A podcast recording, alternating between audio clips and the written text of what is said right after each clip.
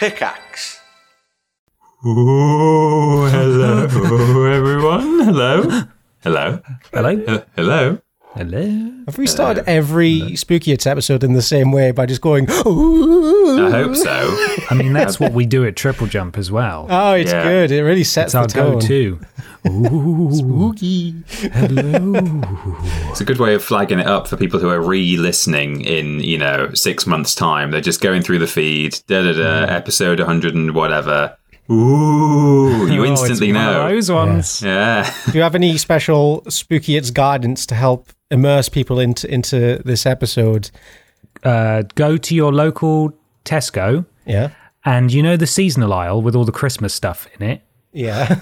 Burn it. Yeah. Ooh, that's burn what it Halloween's all about. Yeah.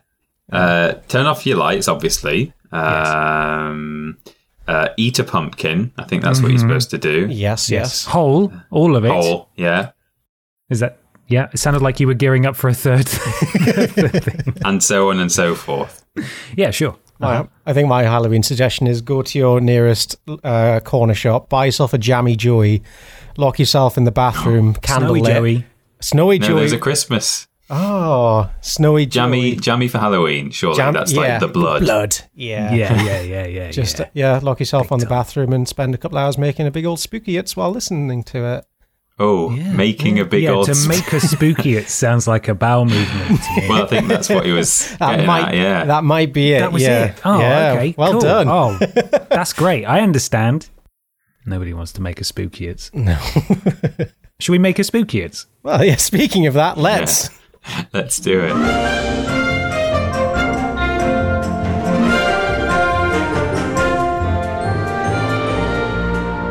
Hello, everybody, and welcome to Spooky It's, the official Spooky It's Spookcast. It's a spook-versational spookcast where we spook some spooktions from Spook at Spook and obey the spook of the three spooks. Spook Ben, What? Spook uh, Ben? no, Ben. where ev- everyone brings spook thing, spook long to talk spook bout. And I'm spook spookle. Is that where we're at? Did you do yours, Peter? Uh, I didn't do mine, but you, you Ben didn't do the spook. I have no idea, Three no spooks. clue what's going on right now. I'm spooker. And I'm spookle. There Brilliant. I think together, it, all the necessary information was imparted. Yes, Yeah. yes. You, you have to work uh, on deciphering some of it, but it's in there. We promise. Well, that's just some of the the scary nonsense that you can expect today on this very special episode of Podiots, where we've all brought spooky things along. We've got hmm. some spooky questions from you at home. It's it's going to be an exciting time. Of course, as we record this, it's not quite Halloween yet. Do you guys have some scary Halloween plans? I'm going to two not Halloween parties, I think, because uh, there's there's a, a, a potential Newcastle gathering that I've heard heard rumor of, um, and uh, So Also- vague. Where's yeah, well, who knows? Uh, and also after Halloween, uh, me and Amy are going to see some of her friends. Um, they were all the bridesmaids at our wedding and their partners, and it's w- the main occasion is that it's someone's birthday in like very early November, like the fourth or something. But we're just sort of making it a late Halloween thing as well. So it's a birthday gathering, but everyone has to go dressed as a scary thing. So I'm doing double double spooks this year, Double spooky. Big boy. Yeah. Nice. just not on the actual day. I don't No. think. So far, my uh, Halloween preparation, well, our Halloween preparation, prepara- uh, preparation, oh, spooky. Our Halloween preparation this year has consisted of buying three different outfits for Karen to wear to uh, greet trick or treaters at the door. Excellent. That's that's Amazing. pre- we've we've got um, a little pumpkin hat for her. It's like a pumpkin helmet with a matching human one. So you get to answer the door with a pumpkin person and a pumpkin cat. She loves that one. And good, also- good. Does she? Does she love that one? Oh, yeah? she, you should see the look in our face. It's just pure ecstasy. She's over over the moon to be dressed and made ridiculed of. And we've also got a little um, vampire cloak for her because she's got little fangs. So she's she's going to be doing it right this year. So come knock on my house. You know my address. My dad leaked it out there years ago. So come say hi. yes, he did. Yeah. Did. and make sure you knock on his house, not his door. No, Hammer on those bricks. knock on the house. Um, the good thing, the easy thing for you, of course, Mikey, is that you don't have to worry about decorating the house, just decorating the cat, because your house is it has Halloween stuff in it all year round, and it's Yep. fantastic.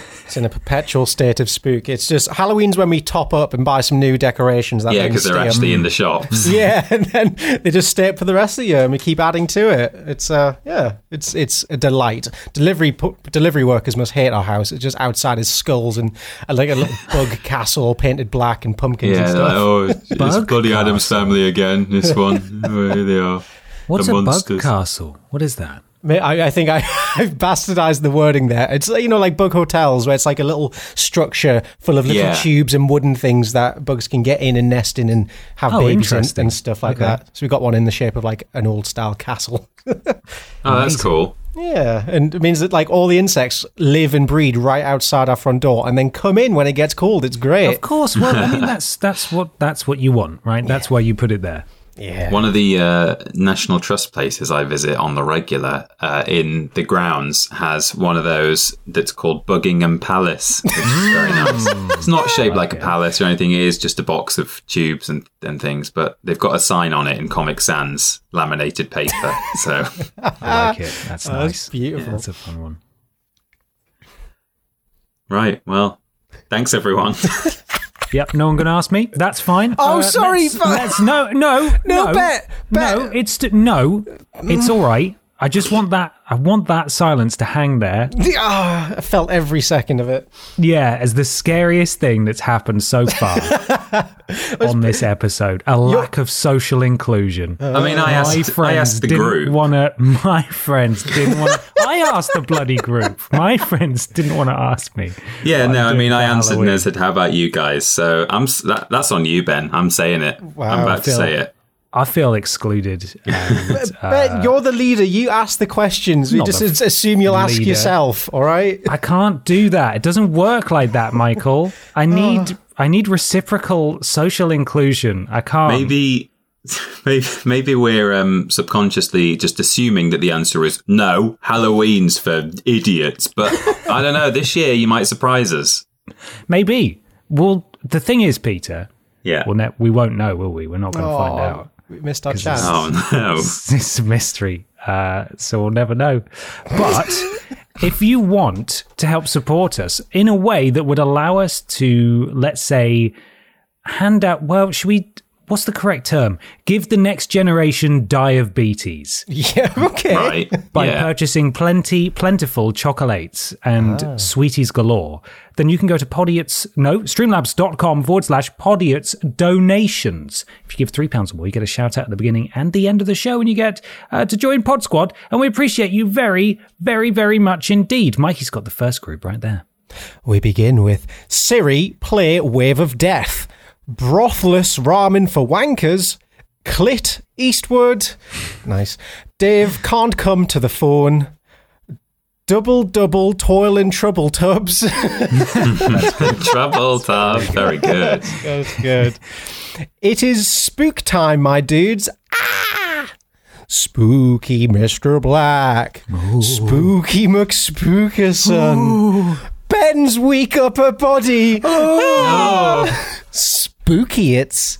Mr. Blobby goes on the run. Jack for 94. And Lord Cost of Living Crisisovich. the spookiest of all. Thank you. Terrifying. Uh, also, Podiots presents their butts. Spooky name Nick Gage. The Jacobite. The J- Jacobite. Uh, Weddy Feber the Spook Boy. Put your fucking clothes in me. Um, oh, that was from the last episode, I think. Something about a wardrobe. Yeah. Crushing existential dread. Night of the Living Changed. Spookweth, who was spookily generous. I mean, absolutely Whoa. terrifyingly so.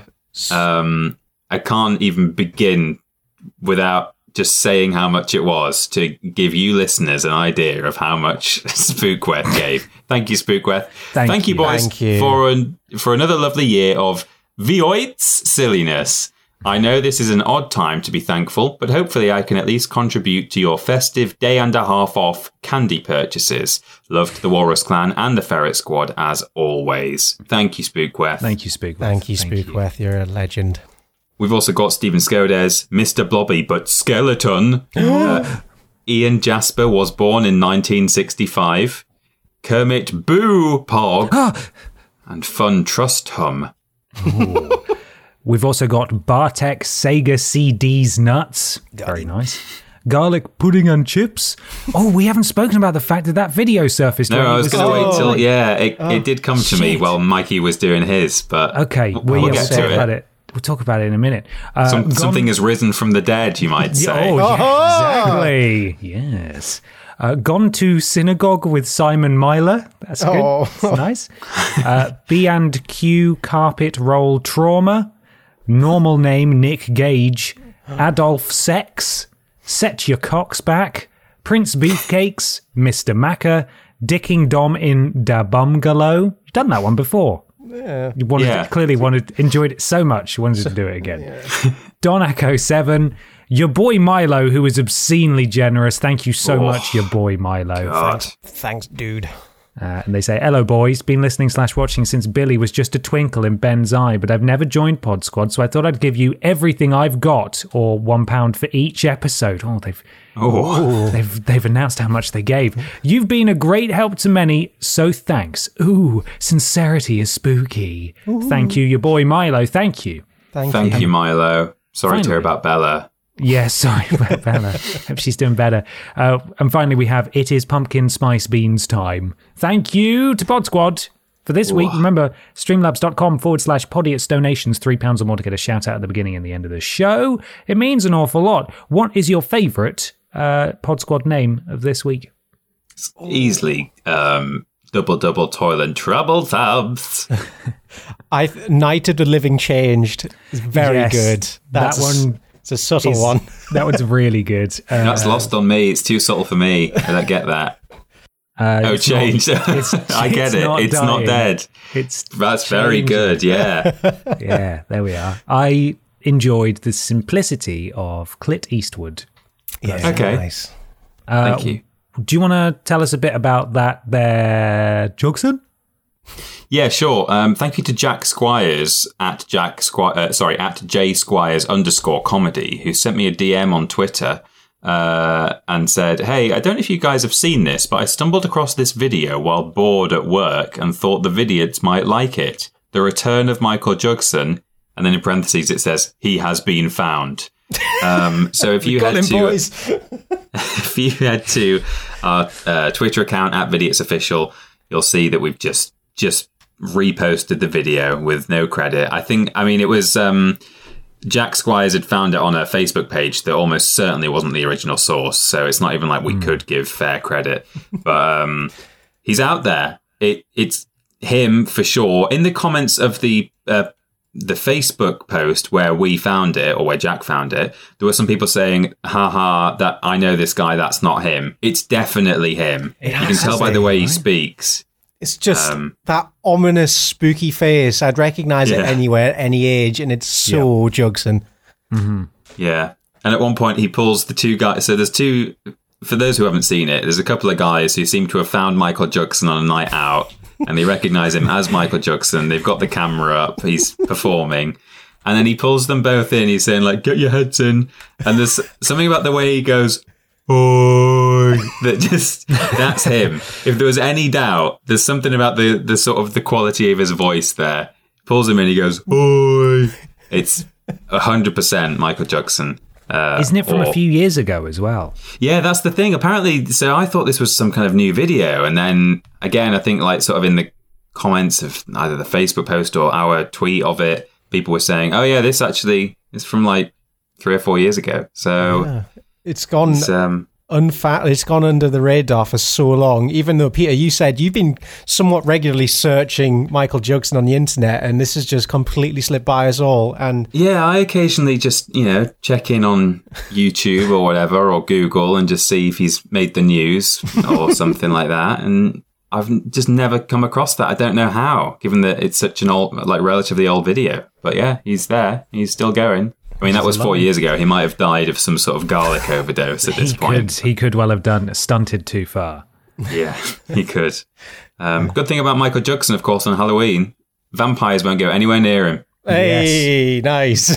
Safe as houses. Is there any way we could put the audio of that video in the podcast uh, kind of nowish? Absolutely. Here you go.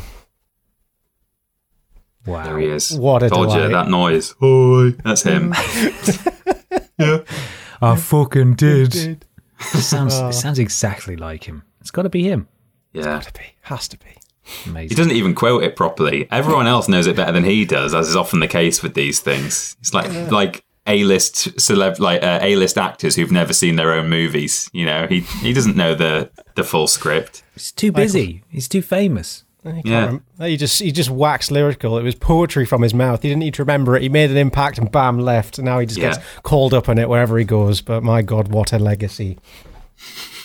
Would you all like to begin with a question? Love one. Yes, it's spooked, but yes. We begin with a question from Addy pineapple emoji at two Addy underscore p on Twitter. Uh, they ask, "Vampires are played out. Let's shake up the formula a little. Which one type of liquid do they sustain themselves on now, and which root vegetable is now their weakness?" So yeah, I guess you know, vampires l- l- lusting for blood is getting a bit played out. How can we revamp the vampire for the modern age to spook a new audience? Because blood and guts do nothing anymore, I guess. Okay. Uh, piss. Piss? Mm, right. They desire piss because I still think there's got to be a human element. Otherwise, they're not scary anymore, are they? They're just they're just night people. You know. Mm. Does that mean instead of biting your neck, they come and just suck your dick? Oh, or indeed your balls, because piss is stored in the balls. as Piss is stored in the balls, yeah. Oh. Yeah, I get that's it. Yeah, just oh no. I mean, it's it's not that different to the way a vampire operates, but for some reason that seems so much worse than sucking blood. It's arguably safer. Yeah. It's not. It's yeah. It's slightly less intrusive than going at someone's neck, but no, thank you. No. I mean, piss can be replenished. It's it's it's it's it's, it's a renewable resource. All you need is a bit of water in you. Bam, you're a vampire factory. Yeah. Um, I'd quite like to see vampires that um, drink Irn-Bru for no other reason than I'm not drinking it, so they can have it if they want. I think it's disgusting. Tastes a bit like blood, to be honest. It's got iron in it. Maybe Yes. that's why they want it. Yeah, it's an analog. It's it's it's synthetic orange blood. Yeah. Oh, cute. I quite like the idea of um, petrol vampires being a thing. Ooh. Like in the night, cruising around Asda car parks, opening up tanks and trying to, with a very long straw, sucking up all the petrol and running off giggling into the night. That's, That's good. I like of that. Horror. It's like Yeah. people who siphon petrol into their lorry or whatever, but no, they're just drinking it. Stick a straw in. That would- It's kind of cool though. Petrol vampires. It sounds like something from Mad Max or something like that. Okay, so that's that's liquids, but what about root veg? Oh yeah. What hmm. what would pair nicely with piss? Parsnip? Piss nips? No. Piss nips. What the fuck oh, did you just no. call me? Oi, piss nips! Oh, what are the root vegetables? Um, carrots. Carrot. Uh, I'm just naming root vegetables. Yeah, Yeah, I mean, I was going to say carrots for the sort of the orange for my Irn-Bru. Um, I think it sort of ties in. So yeah, carrots is good. What other root vegetables are there? Um, what are potatoes? Do they count? yeah, they're technically a root veg. Oh, Um, I think beetroots are, aren't they? Swede. Ginger. Mmm, delicious. That'll keep their immune Yeah. system strong. That's, we're going for Yeah, like ginger. Um, well, I guess my vampire is going to be petrol swilling, uh, ginger kombucha drink uh, drinking vampires as well. They're going to be very health focused. They want to keep their immune system healthy, so they're they're. Oh wait, no, it's a root, vel- uh, root vegetable that keeps them away, isn't it? Yeah, they don't want this. Oh, they've got to be fearful. Yeah, no, of it. it's going to drive them drive them away. Oh, what's the scariest root vegetable? Th- There aren't that many, or not not many sort of mainstream root vegetables. I'm sure there are some weird ones if you're a green grocer. Any grocers out there? Uh, beetroots, parsnips, uh, celeriac, turnips, carrots, potatoes, yucca, and daikon radish. I'd like to see someone try and drive a uh, a celeriac through the heart of a vampire with a hammer. I think it wouldn't go very well, and I think it would be quite enjoyable. That's like true. But do you normally do that with garlic? Do you try and hammer? No, you don't. But I just that's that's in the mythology that we're creating here. That's what you have to do That's with the what root gotta veg in question. Yeah. okay. I'm sure at some point in history there's been a garlic tipped sword that's been used in defense of a vampire. So, yeah, yeah, Yeah, we so- can talk about shoving vegetables into the hearts of beasts. Parsnip and chips. Snip and chips. Yeah, I, I, I, I- I'm going to stick with carrot because I, f- yeah, I feel like, yeah, if you get like a really sharp carrot, that could be a good defense strategy. Um, yeah. Mm-hmm. And uh, yeah, carrots are in abundance, so it's a good resource to have as defense. It's true. It's very It's true. true. Thinking reasonably. Yeah. yeah, yeah, yeah. Hmm. Well, thank you, boys. We've given the vampires a facelift. Uh, keep an eye on your cars and your cocks. it's, it's it's a harsh world out there. They're coming. Which one of you boys would like to begin the Spookfest with your spooky thing? I'll, I'll start. I'm happy to begin. Uh, so I've got a weird Capetia here that I there's a little bit of me that's scared that in over 100 episodes maybe I've done this one, but I don't think I have, and I don't know how and why I've not come around to doing this one because it's a really good story. Um, Mikey, you brought along in the early days uh, the story of Spring-heeled Jack, did you not? I did, I did. Uh, it's one of my favorite urban legends. I think it's really cool. Well, did you know that there was a similar in certain uh, ways uh, case in Americorn um, of strange things that happened with a sort of phantom attacker? oh. Um, this is the story of the Mad Gasser of Mattoon. Oh no. It's me. Mattoon. I just realised this. Um, Garlic and chips in Mattoon. The Mad Gasser of Mattoon, also known as the anaesthetic uh, prowler, the phantom anaesthetist, or simply the Mad Gasser, was the name given to the person or people believed to be responsible for a series of apparent gas attacks that occurred in Mattoon, Illinois during the mid 1940s. The Phantom two- Anaesthetist kind of sounds like a, a, a, a rejected Star Wars title. Yeah, it is a bit, yeah. Star Wars Episode Zero and the Phantom Anaesthetist. Uh, more than two dozen separate cases of gassings were reported to the police over the span of two weeks, in addition to many more reported sightings of the suspected assailant. The gasser's supposed victims reported smelling strange odours in their homes, which were soon followed by symptoms such as paralysis of the legs, coughing, nausea, and vomiting. No one died or had serious medical consequences. Police remained skeptical of the accounts throughout the entire incident. No physical evidence was ever found, and many reported gassings had simple explanations, such as spilled nail polish or odours emanating from animals or local factories. okay. Victims, victims made quick recoveries from their symptoms and suffered no long term effects. Nevertheless, local newspapers ran alarmist articles about the reported attacks and treated the accounts as fact. Um, so we've got um, uh, the story here of some of the reported attacks. Um, uh, to begin with, actually, we've got uh, a description here. So, most contemporary descriptions of the Mad Gasser are based on the testimony of Mr. and Mrs. Bert Kearney of 1408 Marshall Avenue, the victims of the first Mattoon case to be reported by the media. They described the Gasser as being ta- a tall, thin man dressed in dark clothing and wearing a tight fitting cap. Another report made some weeks later described the gasser as being a female dressed as a man. The gasser had also been described as carrying a flit gun. That's an agricu- uh, agricultural tool for spraying pesticides. You know the ones Oh, with the big, ch- ch- those Yeah. ones. Right, You've yeah. seen them in cartoons and stuff, uh, which he purportedly used to expel the gas. Um, So Sorry, here are the I, it, no one said it yet, but yeah, this. It, I mean, it, it all sounds like farting, doesn't it? Can I just be Yeah, I mean, to finally yeah. break that down? What into a the obvious Michael gag is it was Michael Jugson all along. Yes, Um, yes, my yeah. alter ego. Yes, good. So let's hear about the, the things. Yeah, let's hear about what Michael was getting up to in 1940s Illinois. Good. The first of the 1944 Gasser incidents occurred at a house on Grant Avenue, Mattoon, on the 31st of August 1944. Urban Raef, that's someone's name, Urban Raef, oh. was awakened during the early hours of the morning by a strange odour. He felt nauseated and weak and suffered from a fit of vomiting. Suspecting he was suffering from domestic gas poisoning, Raef's wife tried to check the kitchen stove to see if there's a problem with the pilot light, but finds she was partially paralysed and unable to leave her bed.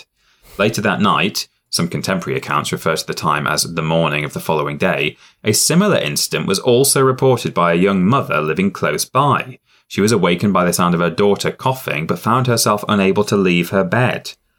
The next day, September 1st, there was a third reported incident. A Mrs. Kearney of Marshall Avenue, Mattoon, reported smelling a strong, sweet odour around 11 pm. At first, she dismissed the smell, believing it to be from flowers outside of the window, but the odour soon became stronger and she began to lose feeling in her legs. Mrs. Kearney panicked, and her calls attracted her sister, Mrs. Reddy, who was in the house at the time and was ready, presumably. Oh. Yes. Mrs. Reddy also noticed the odour and determined it was coming from the direction of the bedroom, win- uh, bedroom window, which was open at the time. Police were contacted, but no evidence of a prowler was found. At around 12:30 a.m., Bert Kearney, Mrs. Kearney's husband, a local taxi driver who'd been absent during the time of the attack, returned home to find an unidentified man hiding close to one of the house's windows. The man fled, and Kearney was unable to catch him.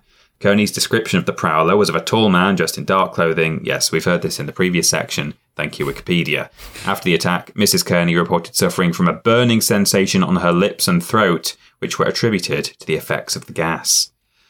Um, so that was the first little flurry of uh, sort of gassings Yeah. uh, and it continues. Initially, it was suspected that robbery was the primary motive for the attack. At the time of the instance, the Kearney had a large sum of money in the house, and it was surmised that the prowler could have seen Mrs. Kearney and her sister counting it early that evening. Local newspapers incorrectly reported this incident as being the first Gasser attack. In the days following the Kearney attack, there were half a dozen similar attacks. See table below, and there's just a list of all the people who uh, reported it over different days. Um, though none of the purported victims were able to provide a clear description of the prowler, and no clues were found at the scene of the attacks. The first specimen of physical evidence was found on the night of September 5th when Carl and Beulah Cordes of North 21st Street returned home at 10 pm. After spending a few minutes in the house, they noticed a piece of white cloth, slightly larger than a man's handkerchief, sitting on their porch next to the screen door. Beulah Cordes picked up the cloth and smelled it. Soon- Of course.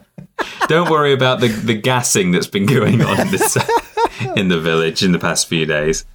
As soon as she inhaled, she became violently ill. She described the effect as being similar to an electric shock. Her face quickly began to swell. She experienced a burning sensation in her mouth and throat and began to vomit. As with other victims, she also reported feeling weak and experiencing partial paralysis of her legs.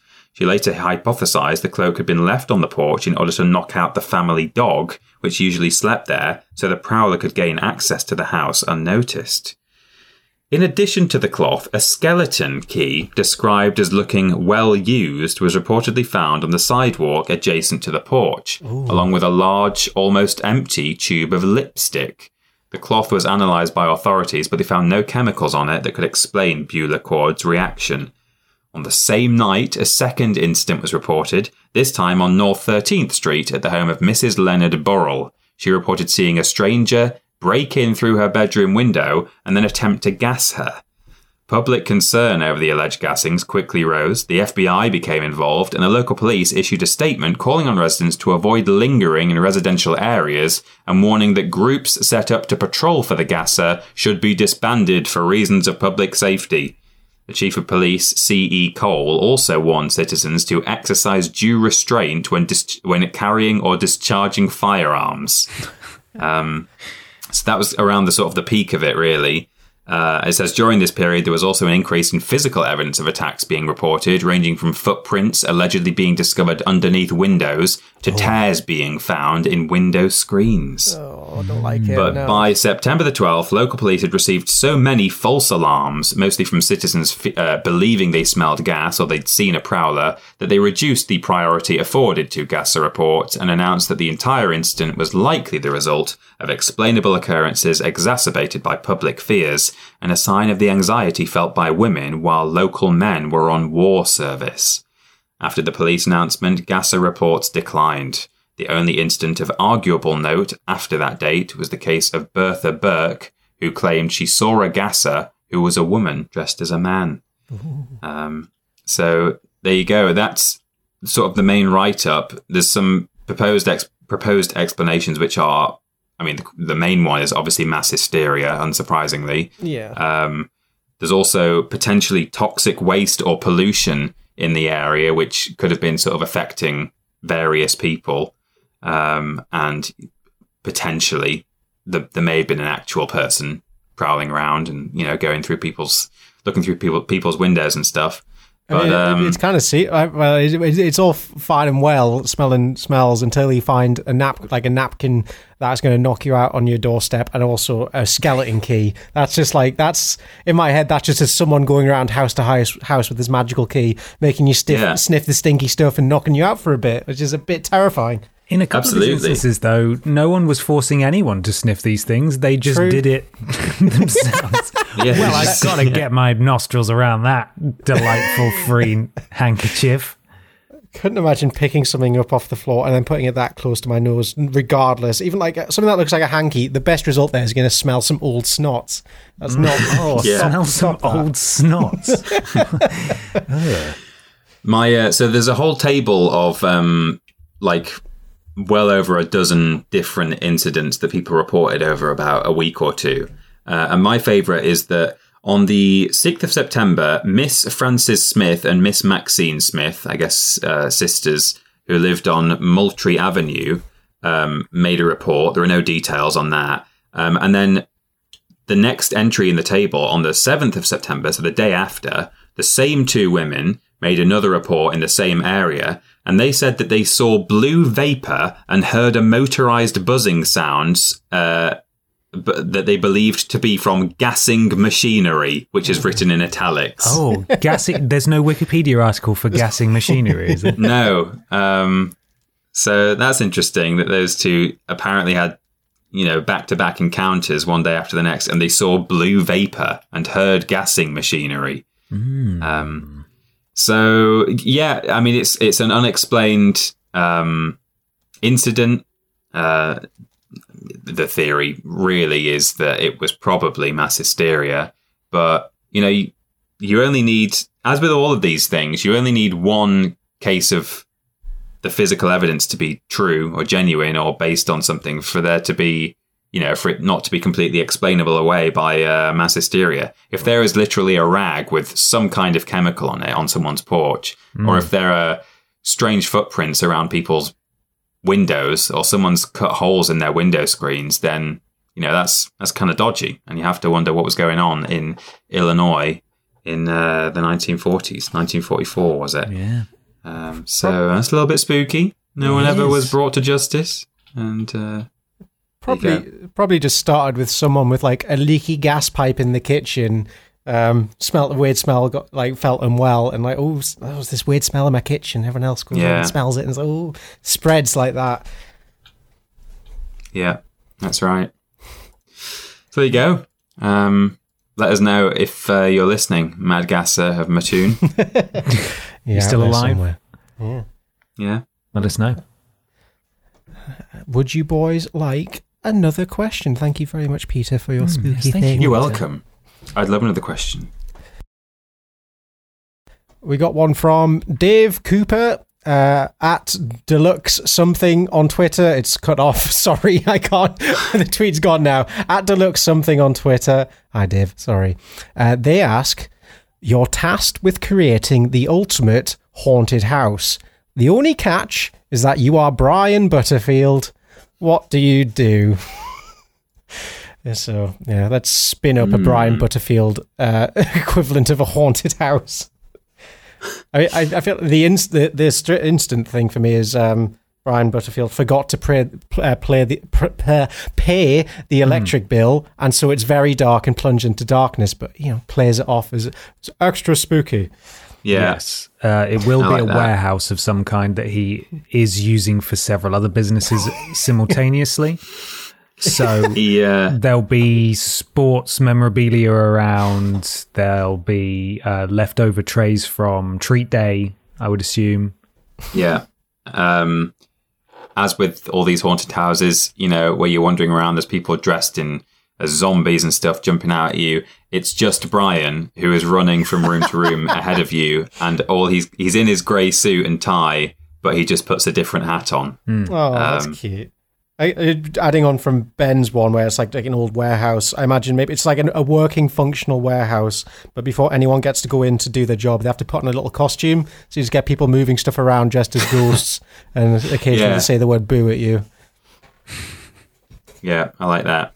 Um, and of course, you know, treat day.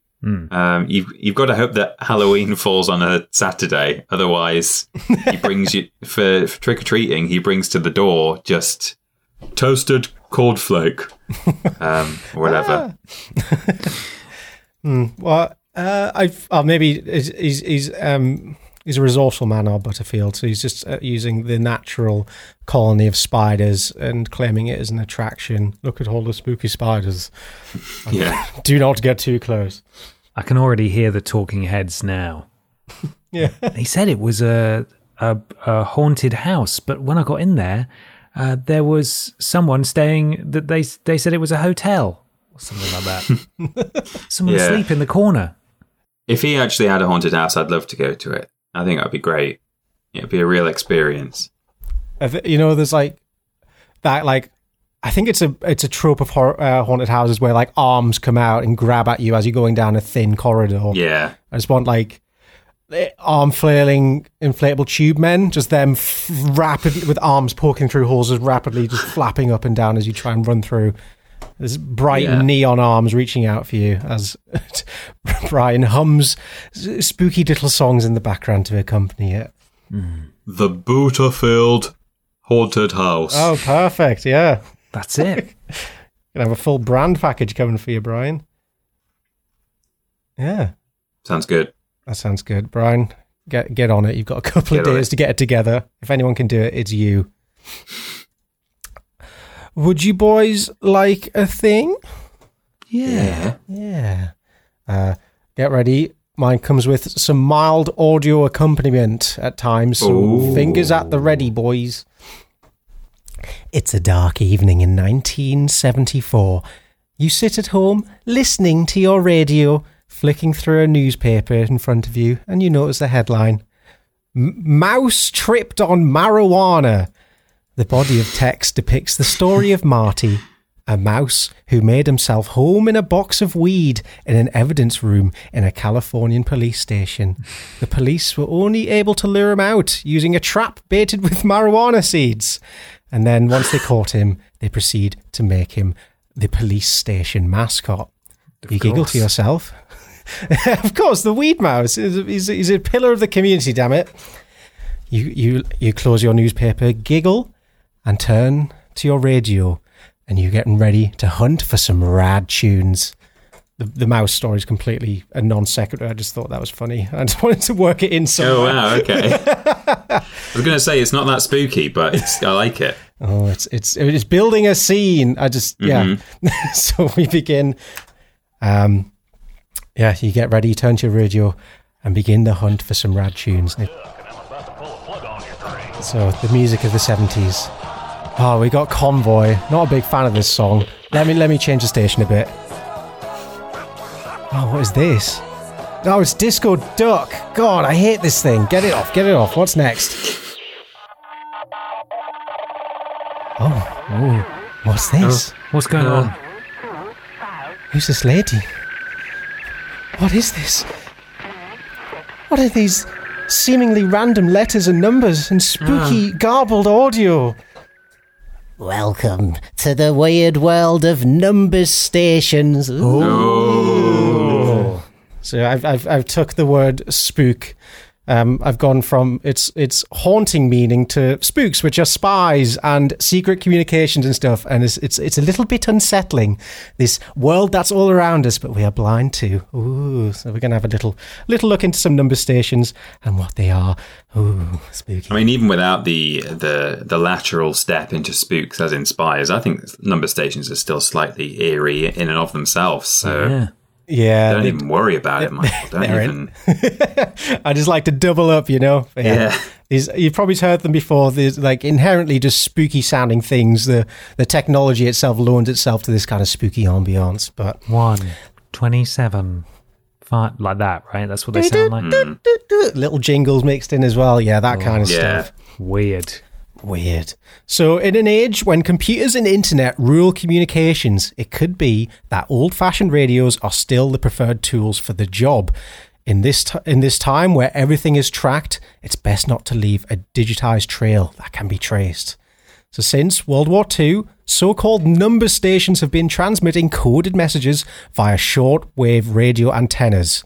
These transmissions are eerie and weird to casual listeners, nonsensical and puzzling to cryptographers, and to the right set of ears may contain information that changes the course of history.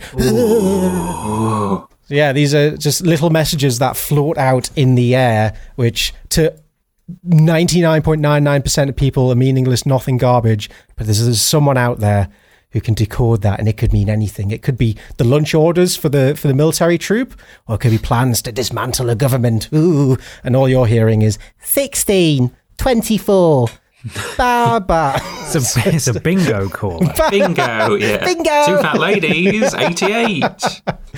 Um, we, and I have yet another, just another excerpt from another spooky station to ooh, lay lay down the spooks. Uh, If you Okay. could press play in three, two, one.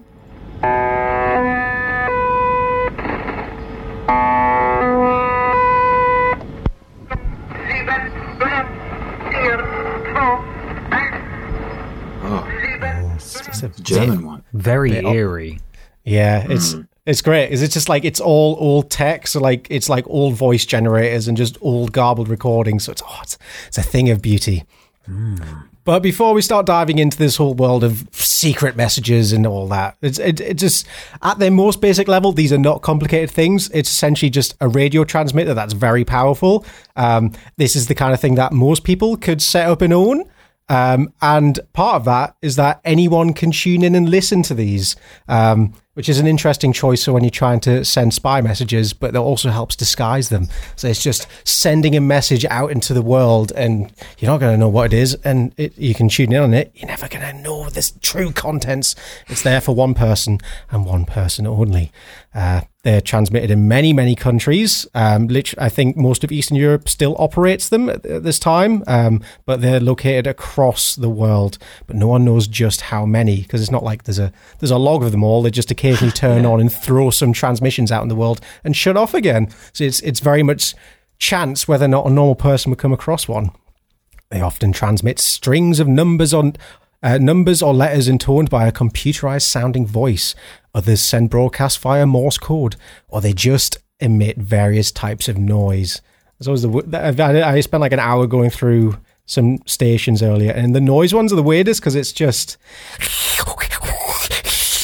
and apparently, Yeah. like people have like picked up on that. It's not just noise; like it is a very well de- uh, coded message. Um, but There yeah, was one in um, one of the Neil Cicierega's albums, wasn't there? Like My Mouth Silence or something. Halfway through, it was just doing radio static, and there was a man going like seven, seven, three, and uh, I think if you like turned it into letters of the alphabet or something or other, it it, it spelled out like Smash Mouth or you know Shrek Of or something course. like that. Oh, cute. Yeah, they've become, they've become quite pernicious, if that's the word. We've kind of infiltrated all all areas of popular culture. They use a lot of music, and it's just it's just a jet. It's like you know that nuclear alarm sound that.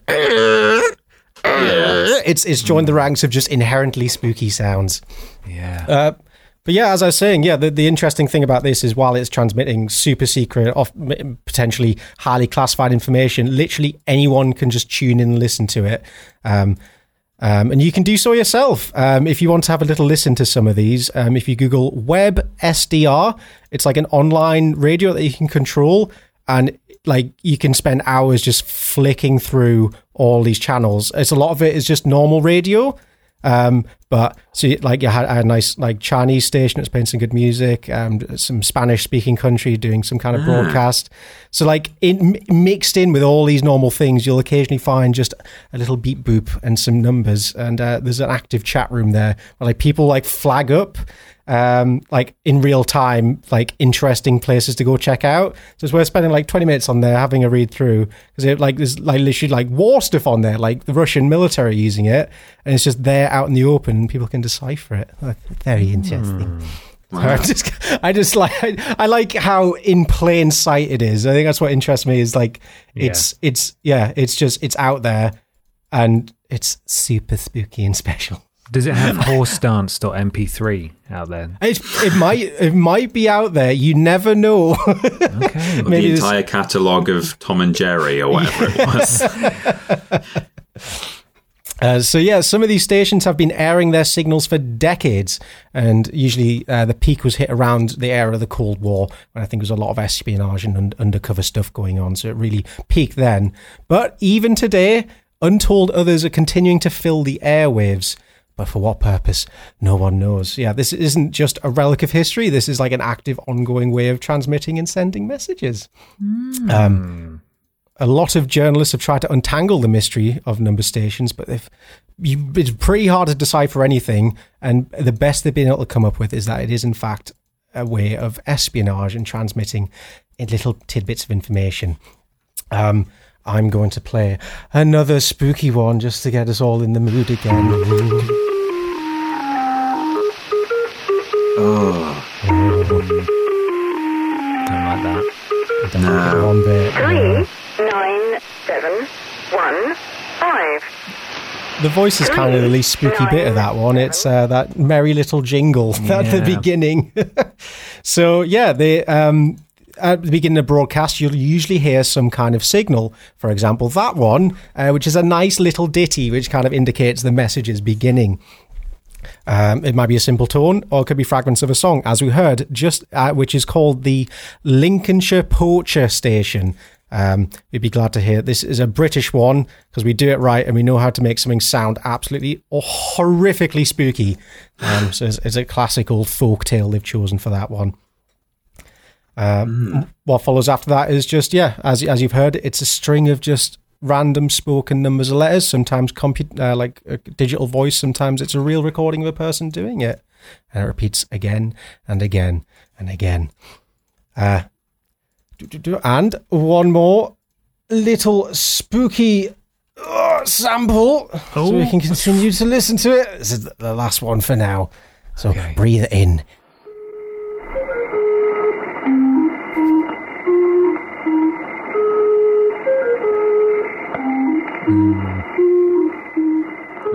Another cute one. That sounds one- like Oh. the intro music for a 1960s television show that Peter loves. It's like Yeah, it sounds like you know it's only been uh, saved by you know it, it didn't make it through the purge of the BBC archives, but someone had a VHS in their attic for not even a VHS, like a Betamax. It's been well played and degraded to the point of just sounding scary. Horrible. Yeah, Um, yeah, that one was Cherry Ripe, which is a sweet sound, a sweet name for such a just a s- a, ho- horrible little sound. Yes. Um. So yeah, just the structure of these messages alone kind of indicates it's it's super secretive and spooky, um, and intended for spies avoiding detection. It's a very, but it's all linked together with like a very simple form of encryption, where it's mathematically impossible to to crack any of these. So you generally, I don't think there's any public. Um, translations of these things because it's like the person to receive it has like a bit of paper with the instructions to decode it, and when they're done, that's it. It'll never work for another broadcast. It's for that one instance, and usually like in a pinch, um, these codes like written just on bits of paper, so that if they're captured, they just gobble it up and destroy it straight away. It's all built to be like only this one broadcast at this one time for this one person. That's who can hear it. But uh, yeah, what, what what kind of instances have these things been used in? So uh, from Michael? 1940. Hello. What kind of instances have these things been used in? Well, I'm glad you asked, Ben. so, from 1945 to uh, 56, the CIA and British Secret Intelligence Service dispatched agents to support anti-Soviet guerrillas in the Baltic states, Belarus, and Ukraine. And uh, when they like found these people on the ground, they were captured with little radio transmitters and code books.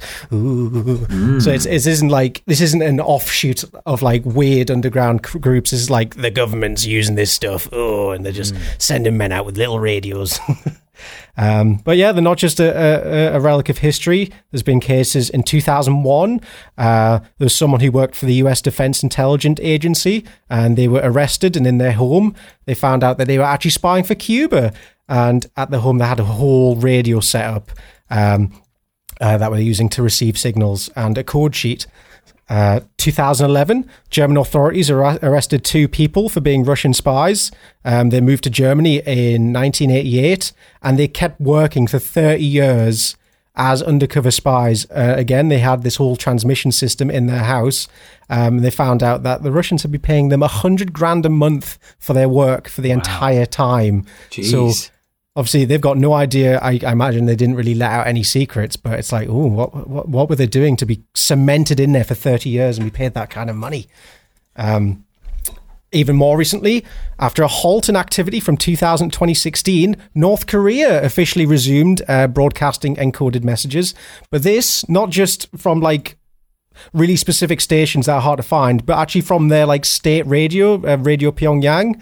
Um, so as just part of a normal broadcast, they, they slip slip in these codes.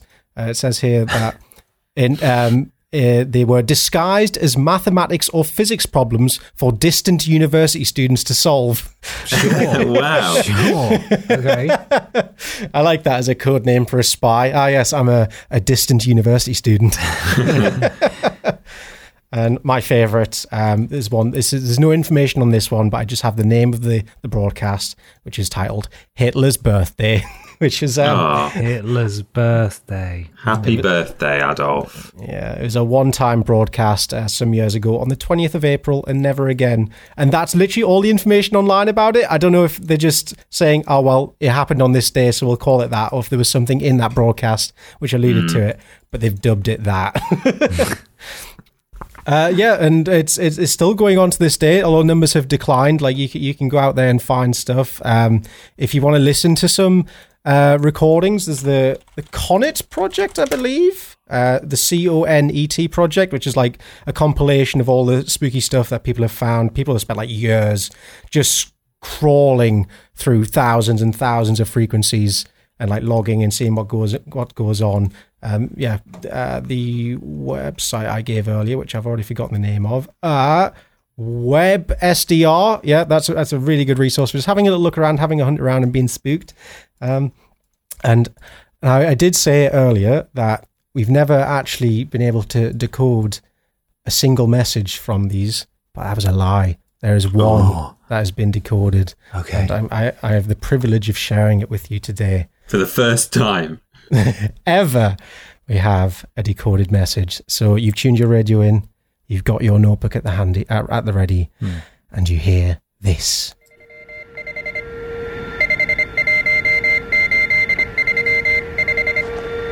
Hello, Podiots. Oh. it's me, Davis Cats from Dick and Dom in Double Mill. I'm sorry. I'm sorry.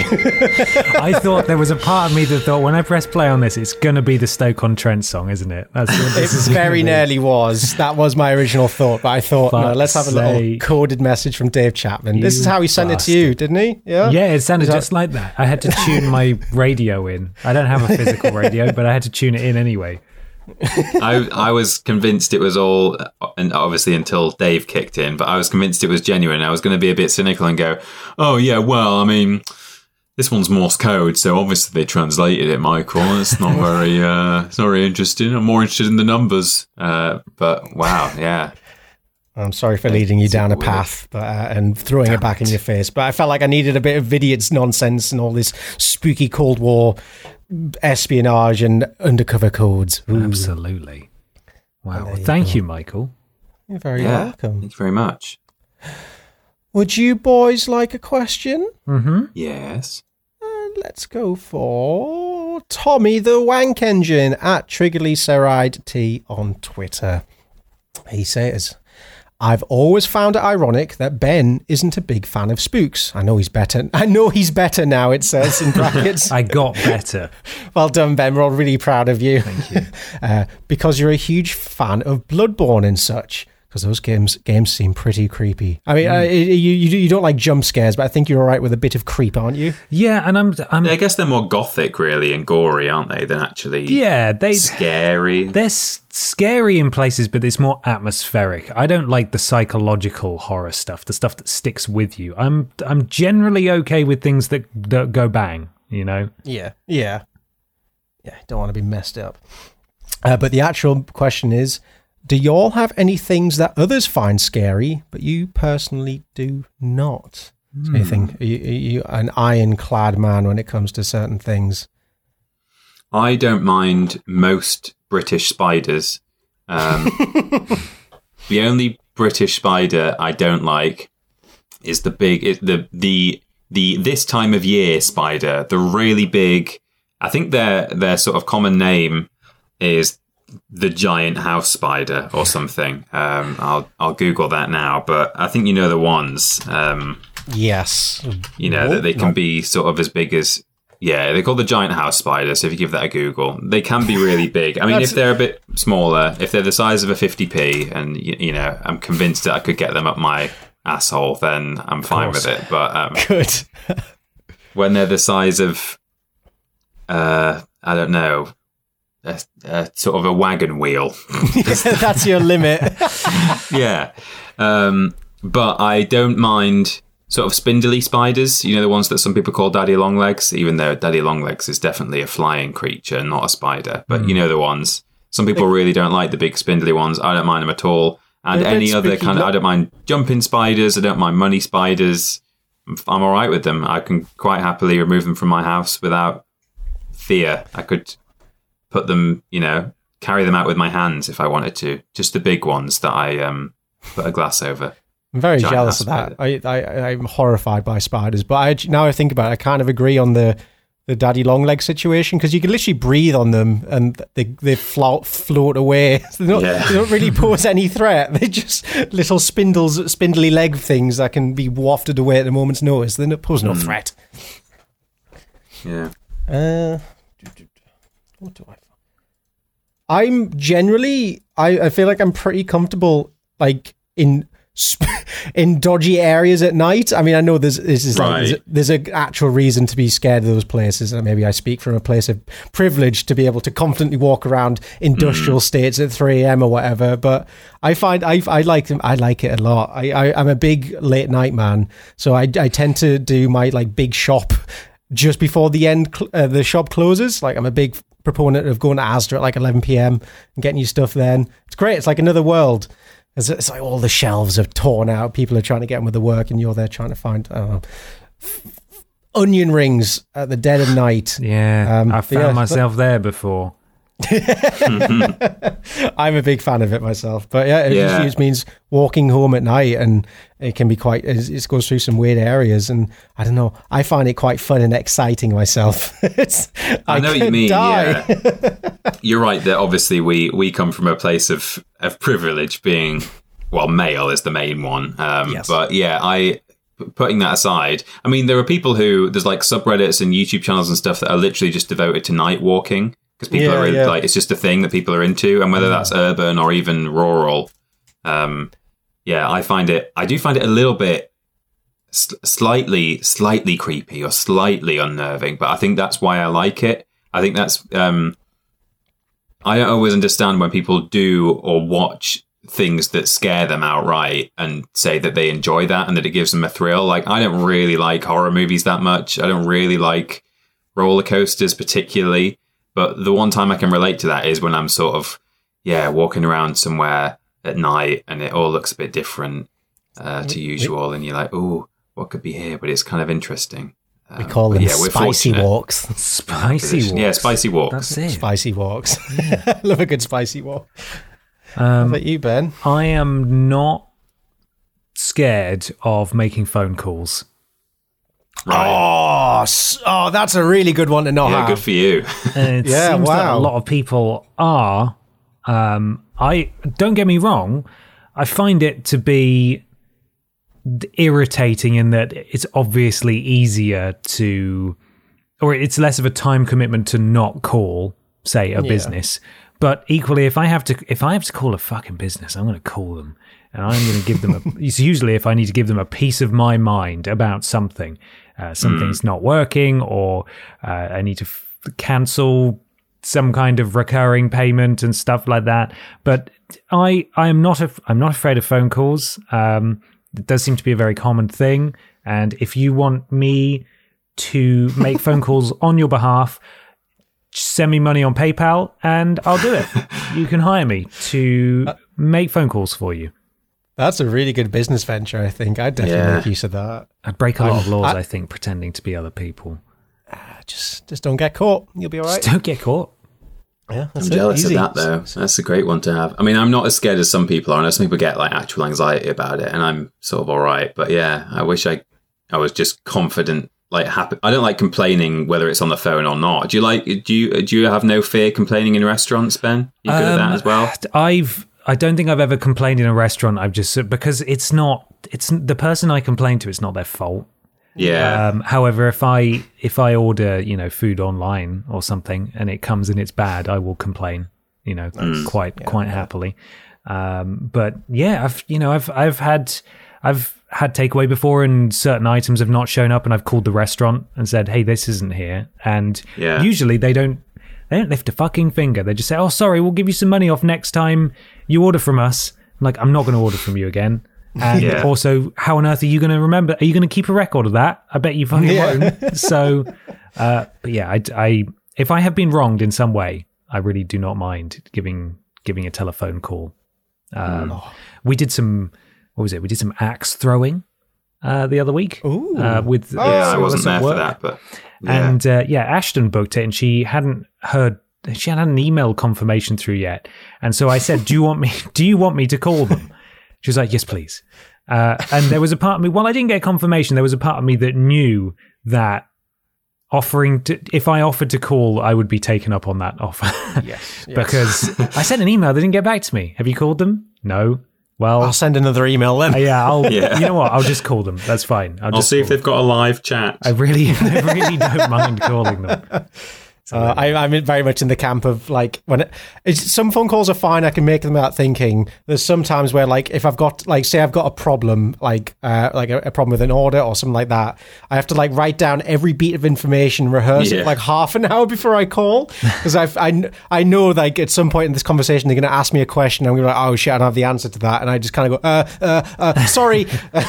so I need to have all the beats planned out. It might Um, be because I've been on the other side of those phone calls that I know the I I know how bad it can be when people call, and I know that even if I fall over myself and I don't know what I'm saying, it will still be better than you know the worst thing that that person has had to put up with that day. Yeah, that's true. I always find as well, as soon as I've started the call, as soon as they said hello and I start speaking, I'm like, fine. It's it's just the act of like dialing and ringing, being on hold, and then you can almost tell straight away that like you know most of these people are actually really friendly and actually want to help you. So Yeah. you know, like, "How- hello, how can I help you today? It's like, oh, okay, yeah, I'm happy now.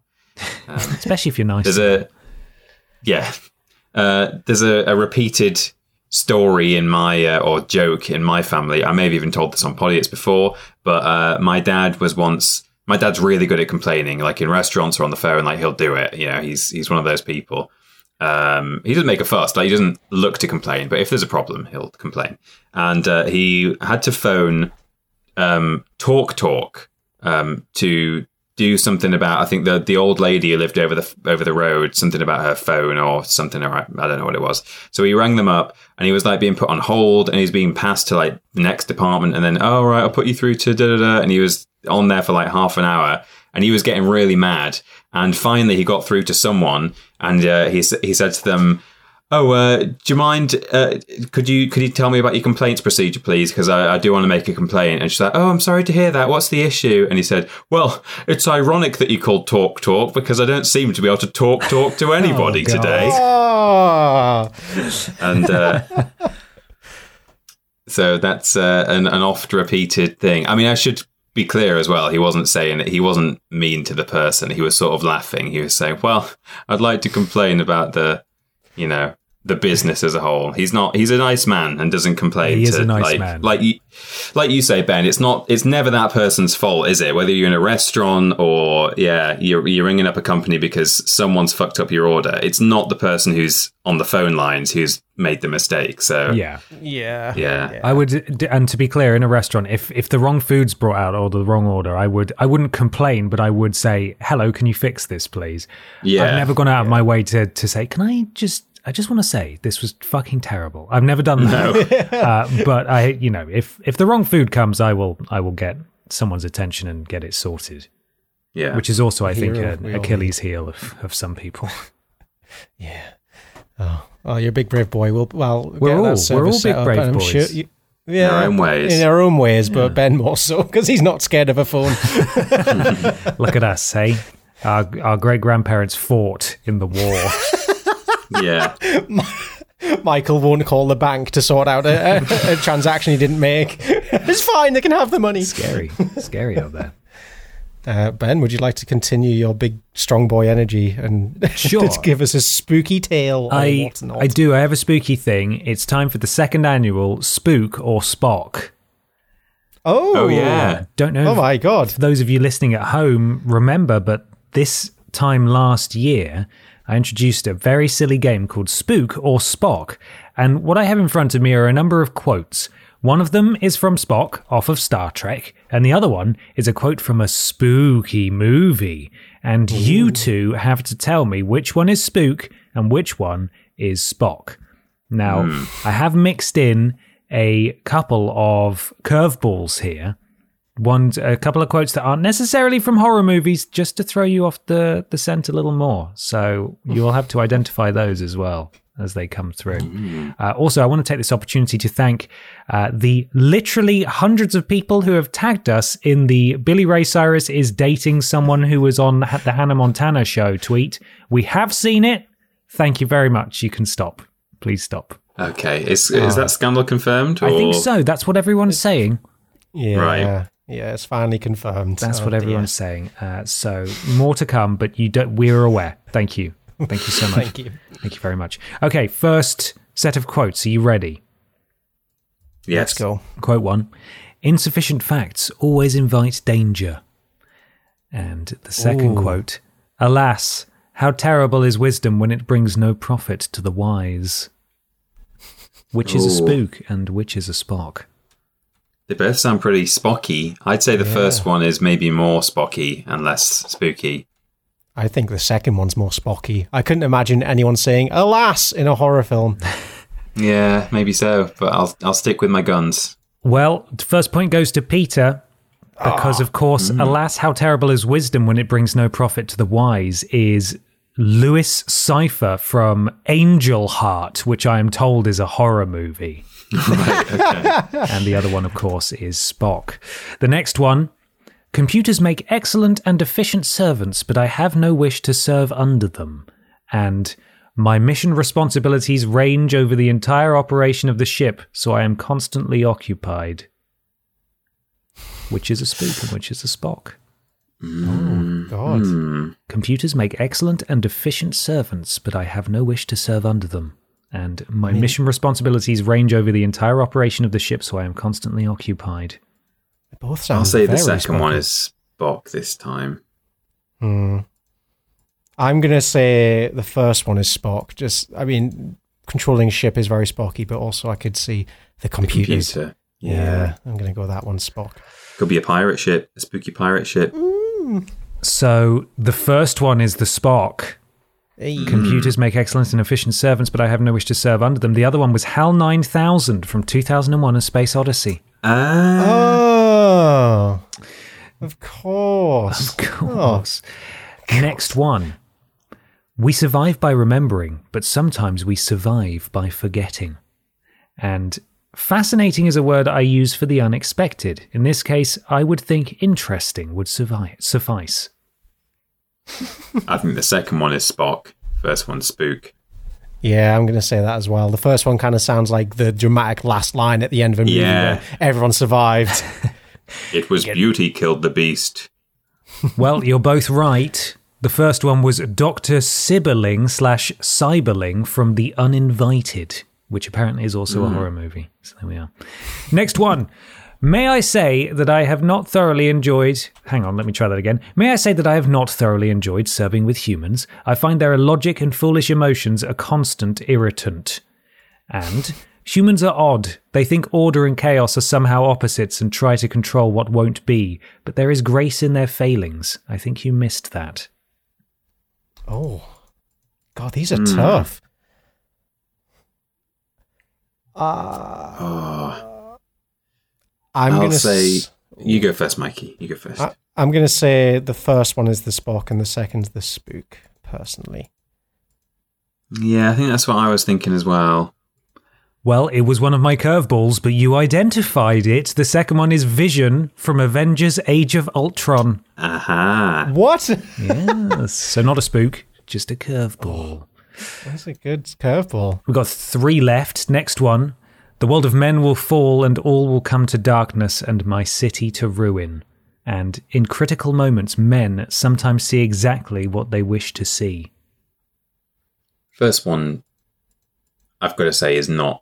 I've got to assume is not Spock because of he said my city to ruin. I mean, maybe they went to flipping Vul- Vulcania at some point, but I don't know. Hmm. I mean, it could be a metaphorical city. You never yeah, know. could be. My city. I'm. Can I have the second one once more? Of course, you can. In critical moments, men sometimes see exactly what they wish to see.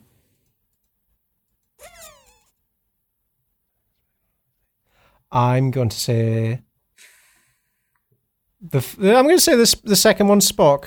I'm gonna, gonna I'm gonna try try and go against the what feels right. And Peter, you think the second one is Spock as well? Uh, yes, because I think the city is not Spock. Yeah. Well, you're both bang on again, and you've managed to dodge another curveball. That first one was Boromir from The Lord of the Rings, The Fellowship of the Ring. God. Next up, I could not deprive you of the revelation of all that you could accomplish together, of a friendship that will define you both in ways you cannot yet realize. And I see now that the circumstances of one's birth are irrelevant. It is what you do with the gift of life that determines who you are.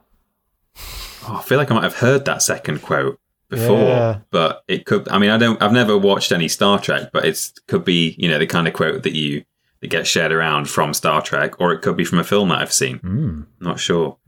Mikey, what do you think?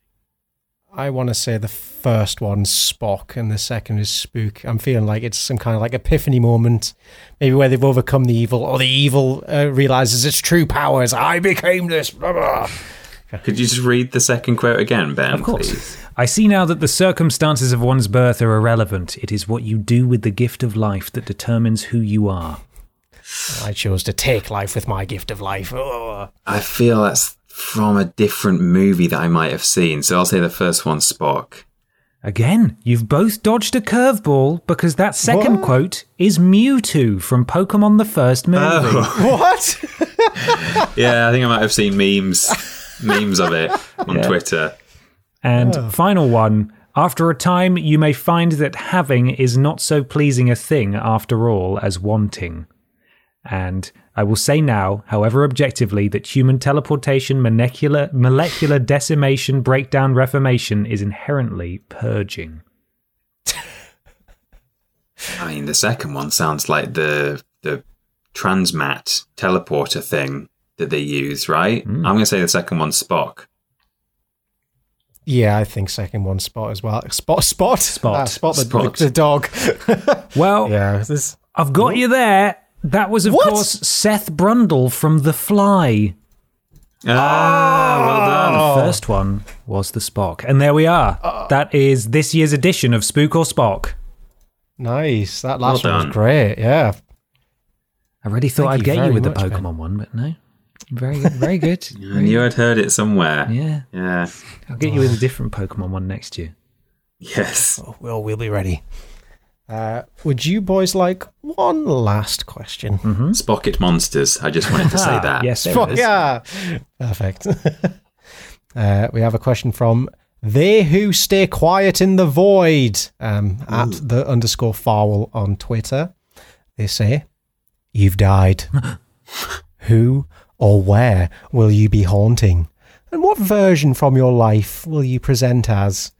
I like this one because I mean the haunting question is quite a quite a, a, a common one, but I've never thought about uh, like because ghosts don't age; they just they stay like they're eternal in their form. Let's say we have a choice over our form. I'm instantly drawn towards like twelve year old me at the height of my Geordie. It's like a little a little small child with a ball cut running around. Speaking Geordie nonsense. Dressed as Mary Poppins, perhaps. Yeah. Monkey's blood. Maybe- Monkey's blood. Monkey's blood. Can you not hear that? It's coming from the walls. Vegan. Vegan. Um, I don't know who I'd haunt though. That's an interesting one. It's it's always is is the the question of am I there to entertain someone or comfort them or just ruin their lives and be a blight on their existence? Yeah, I mean, I, I could think of a a, well, a a really unethical way of sort of gaslighting someone. It would be to find someone who is really interested in the Gef the Mongoose story. I'm sure there's some academic out there who knows that you know who's like written papers on it and he's really into it. Uh, find someone who's obsessed with the story, and I would choose my form to just be invisible. And then I would go to their house and just sort of whisper them to uh, whisper at them in the night, saying, you know, I'm living in the walls. Uh, I I am from. I was born in India, and I whatever else he used to say. It's Gef. He's back. He's back. Yeah. Hmm. I don't. Hmm, I don't know. I I would probably go with modern day version of myself, uh, just Yeah. because I feel like the various iterations of past me are ones that I I have moved away from. You know, I don't want to be necessarily stuck as them forever. Yeah. So I Don't, would. be, don't want your af- afterlife to be cast as something you don't want to be representative of yourself. Well, exactly. I don't want to be stuck Peak as Ben that's going to I don't want to be stuck as season one Ben. You know, yeah. I've gotta. Still finding his footing in the pilot, and now it's season three Ben, where everything's cemented and golden. Exactly. That's what I want. Also, I've just while I was looking up a photo of Spock for the uh, the thread on Twitter, uh, there's a photo that looks exactly like Trott from uh, Hat Right. Films, and apparently A photo of Spock. as as Spock, actor Ethan Peck talks uh, taking on iconic role of Spock for Star Trek Discovery. Now, I'm sure we're way behind the times, and lots of other people have already made this uh, made this connection. But how much does this look like Trott? Oh my god! Oh yeah, I think I might have even seen Trott post that photo before and say, "Yes, I get it." Yes, it is me. Um, That's him, right? Yeah. Yeah, that's literally him, just with a wig on. Do we? I mean, he was in Kill Keith, wasn't he, as an extra? yeah. True. There you go. He got noticed. and He's moved up. Apparently, Ethan Peck is uh, looks just like Trott. So there we are. So that that's what I would. That's the form I would take. Ethan Peck as Spock. Perfect. I, I don't. I still don't know who I want to haunt. I think I'm just gonna. Maybe I'll just go for. I want a radio personality to haunt, so I, my tales can be told on the airwaves. But maybe. Oh, what? Oh, the the one who looks and sa- sounds like me from Cultaholic. I've forgotten his name. My God. Um. Who looks oh and no! sounds like you. Well, I think, like we both have a laugh. Um, You mean And- Andrew? Andrew? Not Andrew. No, my God, why can I not remember the dude's name? Help me. You both had a Um, laugh. Tom Campbell? Tom Campbell. That's You it. I think people have said Look at Well, sound we've got- like Tom Campbell. we You've can't. got similar colouring, I suppose. Colouring, you know, because you're like a Yeah. cat. Yes, There's a somewhat Yes. similar energy to us, I guess. similar but, fur. um, yeah, yeah. I'm gonna haunt him. okay, Yeah, I'm gonna come for you. Oh, and he's all he's just gonna hear is Bacon. Aye, why aye, man? There's a little Geordie ghost. I oh, feel like poor they're Tom. underrepresented in, in, in classical literature. It's all spooky, posh ghosts. Yeah. This Yeah. time the working class took took their throne and, and ec- echoed through the wind with their "You've seen the price of coal." Away. So that's it. That's what Oh. that's what I want. Well, I think we've done it, guys. Thank you so much for the questions and the things, and thank you all at home so much for listening to this podcast. Uh, Michael, there's no shop, is there? No shop, but work is underway. We have we have discussed, we have planned, we are reaching out. Um, so don't worry, the shop is coming, but it's just not there right now. Why don't you treat yourself to a Dave Benson Phillips badge on eBay if you want to support the community? That'll he'd love that. He'd love the VHS edition of A Bridge Too Far. Yeah, yeah. Buy us something nice in the interim, but no official way to get our stuff just yet. But it's coming. We're we're actively sorting it. Uh, YouTube, Twitter, Facebook, all.com forward slash vidiots Vidiots official. Also, and I've changed the bit.ly link here, but bit.ly forward slash vidiots discord, all lowercase, nice and easy to type out. If you want to go check out our discord, I want to thank Tommy uh, for modding it for us. Uh, go say hello. There are people in there and they want to see you. Go hang out. Uh, Twitch.tv forward slash Vidiots official. We stream there sometimes. And of course, streamlabs.com forward slash Podiots donations. Donate, donate, sorry, three pounds or more to get a shout out at the beginning and the end of the show and join Pod Squad. We really appreciate it. It helps an awful, awful lot. What you got, Mikey? Siri, play Wave of Death. Brothless ramen for wankers. Clit Eastwood. Dave can't come to the phone. Double double toil and trouble tubs. It is spook time, my dudes. Ah. Spooky Mr. Black. Spooky McSpookson. Ben's weak upper body. Spooky it. Mr. Blobby goes on the run. Jack 494 and Lord Cost of Living Crisisovich. Also, Podiots presents Their Butts, Spooky Name Nick Gage, The Jacobite, Weddy Feber the Spooky Boy, Put Your Fucking Clothes in Me, Crushing Existential Dread, Night of the Living Changed, Spookweth, who was unbelievably generous, thank you, Spookweth, Thank you. uh, Stephen Skodes, Mr. Blobby Butt Skeleton, Ian Jasper was born in 1965, Kermit Boo Pog, and Fun Trust Tom.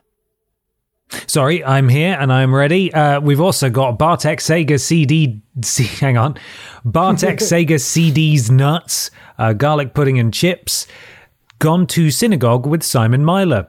B and Q carpet roll trauma. Normal name Nick Gage. Adolf Sex. Set your cocks back. Prince Beefcakes. Mr. Macca. Dicking Dom in the bungalow. Don Acco 7. The extremely generous your boy Milo. Thank you, your boy Milo and it is pumpkin spice beans time. Thank you, everyone. That's your pod squad for this week. Streamlabs.com forward slash podiots donations, three pounds or more. Shout out at the beginning and the end of the show. Blah, blah, blah. What's out on Vidiots this week, four years ago, Peter? Uh, well, we begin with Marvel's Spider Man Upside Down Challenge, where Ben felt sick. uh, worst games ever Bad Boys 2. Rubbish Games Bonanza, the ZX Spectrum featuring Booth. Uh, Vidiots live Twitch stream Swamp Sim slash Luigi's Mansion slash Sonic Dreams collection. Uh, Fighting Women WWE 2K19. So that's when we were made as female wrestlers um, in 2K19, and we had some wrestles. Um, uh, we've got Vidiots live Twitch stream Dark Souls Remastered 3 from the early days of Babs. Podiots episode 17, great stuff. Uh, Postum Tat number 35, Golden Bat Buddha. Medieval Ruling, Age of Empires 2, Part 1. Uh, so that's the start of the Prove It. We got rid of Prove It from the video titles at some point. um, Yeah, helped. That's what that is. Made all the difference. Yeah, it really helped. Uh, worst games ever All Star Water Sports, Life on the Edge, Gang Beasts, and Medieval Ruling Age of Empires 2 Part 2. So that's the second part of the Let's Play. And uh, next time, I'm sure we'll be talking all about the live action, ch- or well, not talking all about it, but mentioning the live action challenge. So that's your lot for it. this fortnight. Nice. Wonderful stuff. Mikey, where are you on the internet?